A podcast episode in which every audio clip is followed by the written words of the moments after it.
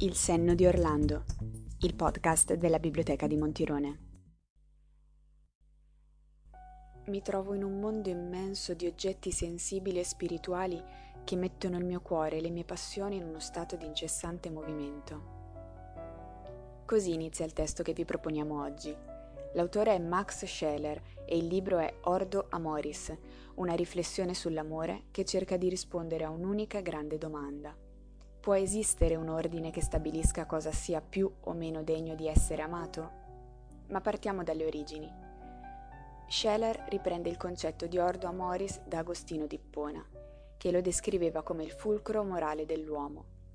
Esso sarebbe sia l'essenza del singolo individuo, sia una forza assoluta e universale che struttura l'intera realtà nelle sue molteplici forme.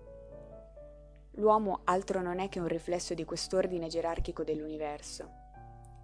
Al vertice di questa graduatoria c'è naturalmente l'amore infinito per Dio e in successione si collocano poi tutte le altre forme di amore, mutevoli e finite.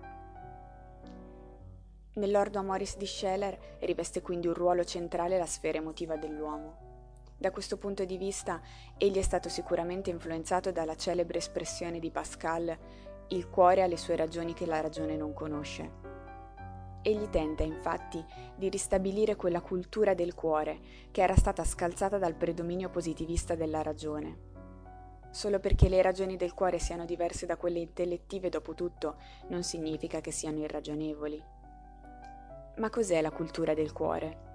Secondo Scheller si tratta di un puro intuire, amare, odiare, tendere verso qualcosa, volere, insomma, tutto ciò che possiamo racchiudere sotto l'espressione verbale del sentire. Sentire inteso non come uno stato d'animo passivo e passeggero, ma come un modo di conoscere. Percepire un affetto è dunque un valido strumento per fornirci dati oggettivi ed eterni, l'unico mezzo per la scoperta dei veri valori. Ma quando si parla di amore, cosa si intende esattamente? È una reazione istintiva immediata all'oggetto amato o è qualcosa di intenzionale? Per Scheller l'amore è un moto del cuore, un movimento creativo, l'essenza stessa dell'uomo che lo caratterizza come ens amans, letteralmente ente amante. Prima ancora di volere o di pensare, la vera tensione vitale dell'uomo quindi è l'amore, non l'odio. Ma nonostante questo, Amare non va inteso come un concetto idilliaco, non significa riuscire sempre a sottrarsi al male del mondo, poiché non è quel male a volte necessario a generare l'odio. L'odio non è altro che il contentarsi di preferire valori inferiori a causa di confusione. Nello scritto Ordo Amoris, Scheller spiega come in questo caso l'individuo rimanga incatenato ad una pulsione istintuale, anziché accrescere l'amore, diventa qualcosa che invece lo incatena e lo frena.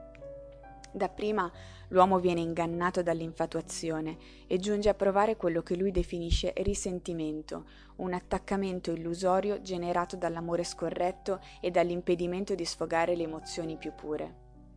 La radice dell'odio, quindi, si ritrova nell'amore stesso, nel modo scorretto di seguire l'ordine dell'amore. A questo punto diviene chiaro che l'uomo prende parte alla realtà grazie alla sua vita emotiva. Non ama un valore già conosciuto e che sa già di preferire rispetto a un altro, bensì amando impara ad aprirsi di volta in volta alla percezione di tutti quanti i valori positivi.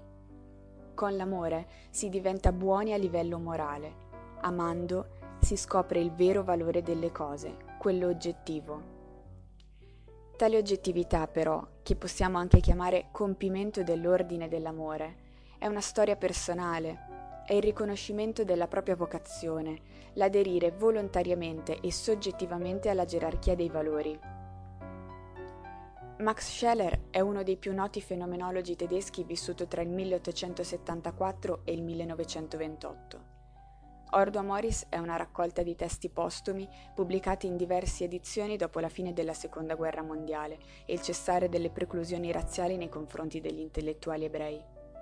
Con questi testi, editi in traduzione italiana da Morcelliana, egli cerca di sfruttare il concetto di amore come punto di partenza per elaborare una dottrina filosofica, costituita di un aspetto etico e morale, che si avvicini il più possibile alla complessità e alla particolarità dell'esperienza umana. Chi ha l'ordo amoris di un uomo, ha l'uomo stesso.